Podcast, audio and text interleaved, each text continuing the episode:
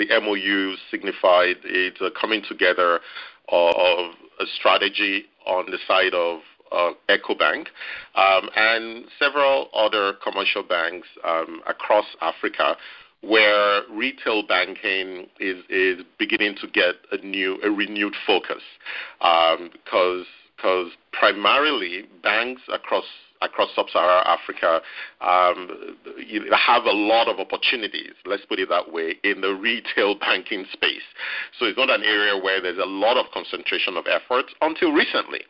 Um, so, so, so how this is manifested in EcoBank, there's various manifestations at different banks, but how this is manifested in EcoBank is the is the, the, the, the target to grow the customer base from about 10 million today that has taken about 30 years to get to, um, to grow that to 100 million by 2020. But but having having having that goal is one thing, but having the right technology to be able to deliver it is is the other. So so and that's where we come in.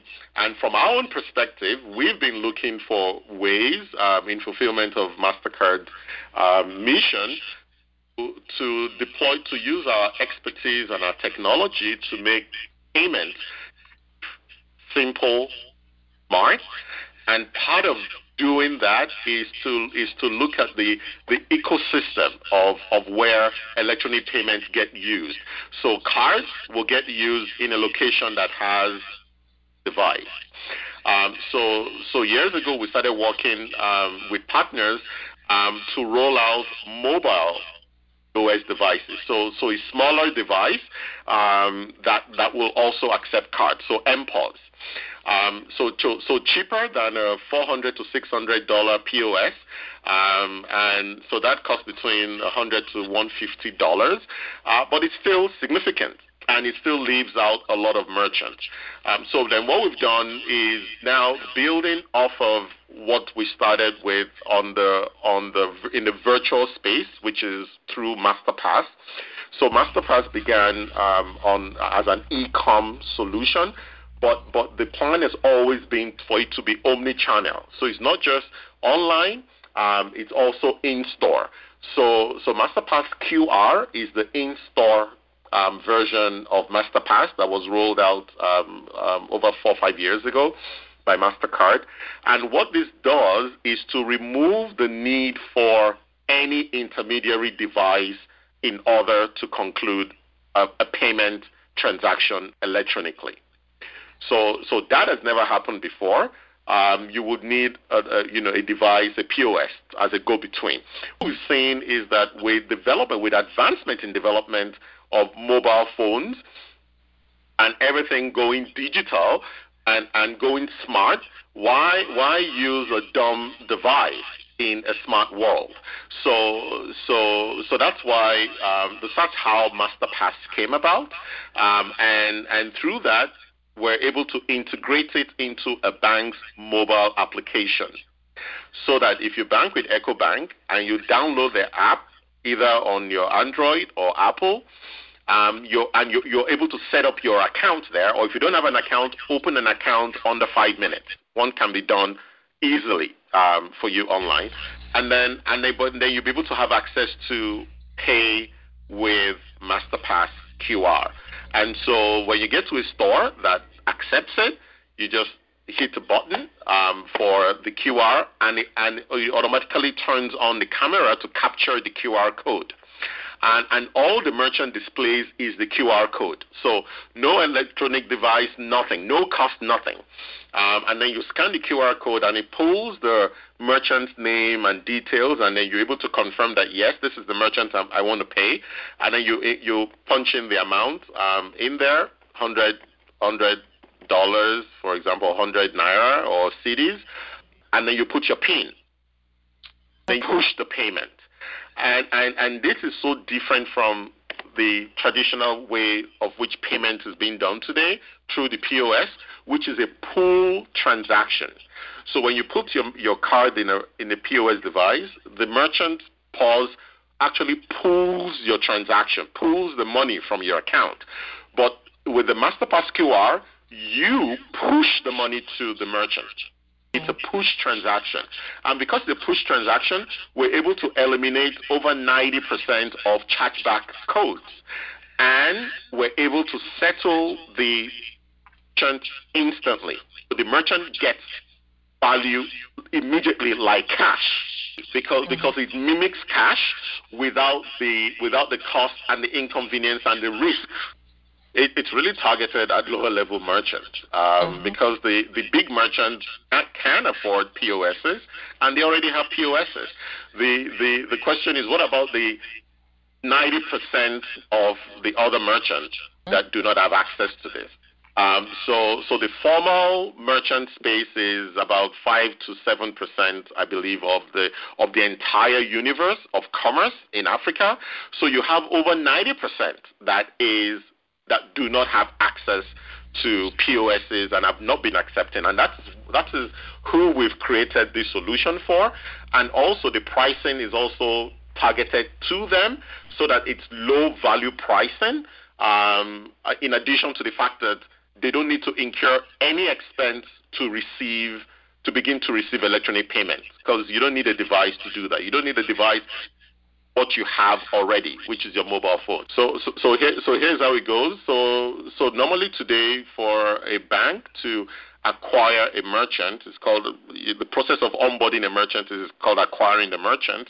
Um, it can take anything from from three to six weeks to get it done. Because when you go in and then you sell your services to the merchant and they agree, then you now need to schedule them for a POS, and then you schedule them for training, and then you schedule the POS for um, integration and all the upgrades or whatever that needs to be done, the configuration to get it ready.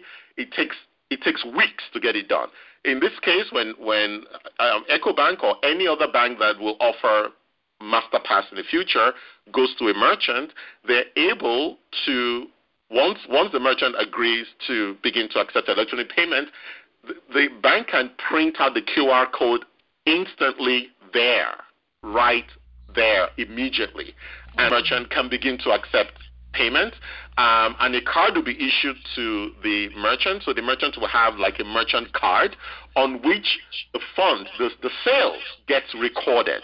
So so this helps a lot in in normalizing SME sales.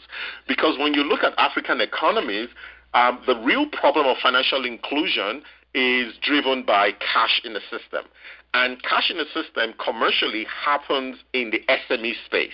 So when you're able to, when we're now able to really deploy uh, MasterPass across, then you're able to digitize those payments and formalize them. And all of a sudden, the, the sales volumes begin to go into the banking system, and then the banking system is more robust and, and has a lot more deposits, and they're able to now understand the, the SME's business a lot better, and uh, they're able to now extend credit, which today there's a paucity of credit going to the SME space, and it's really because they're dealing in cash, and that cash keeps them away from the, financial institutions. But, but by accepting electronic payments, they tap into um, um, the financial, the formal financial space, and they're able to access credit at a rate that is governed by the central bank of the country, not not outside of the banking system where rates can be as high as 120, 150 percent per annum. Um, businesses are signing up mobile merchants who do not have a fixed place of business are signing up because all, all they need to be issued is a lanyard that has a QR code at the end of it, laminated, and they wear it on their neck. Also, um, um, the the the um, e-commerce sites, um, who when you, you, when you talk to them, and our own investigation has revealed that their biggest problem um, is not really getting sales because they do have a lot of business. I mean, e-commerce is is booming, at growing at over 30% per annum year over year um, in sub-Saharan Africa. It's cash on delivery management of that cash with the delivery people where money can get misplaced or stolen or, or misappropriated, leakages in the system. Now every delivery person will just go around with uh, with a lanyard and a laminated QR code on their necks, and, and they can get paid electronically without carrying any device along with them. If a customer phone is stolen, then number one, a phone will normally have a security uh, lock um, to start with, but if you overcome that, then there is a there there is a pin um, that unlocks the um, um, the banking app, and then to make a payment, there is a pin that unlocks the the um, the payment itself. So it is secured, um, and and of course, as soon as it's lost, it can be it can be neutralized, it can be disconnected once it's reported. But in the meantime, it, it's secured. It, it, it's like EMV. Yes, it's like EMV chip and pin. That's what it is, but but digitally. So it's happening digitally, but it is it is EMV technology. It's, it's a combination. So, so the penetration of smartphones is about 30% in Nigeria, but there's only there's there's one indicator that, that you can be sure of. It's on the up and up. So, so as the cost of smartphones continue to crash, as as it's crashing, um, these days, it will only continue to increase. But in the meantime, we need to make these solutions um, uh, compatible to, to, to feature phones. So, and it is compatible with feature phones, in which case you need to in the merchant details on the phone and make the payments electronically.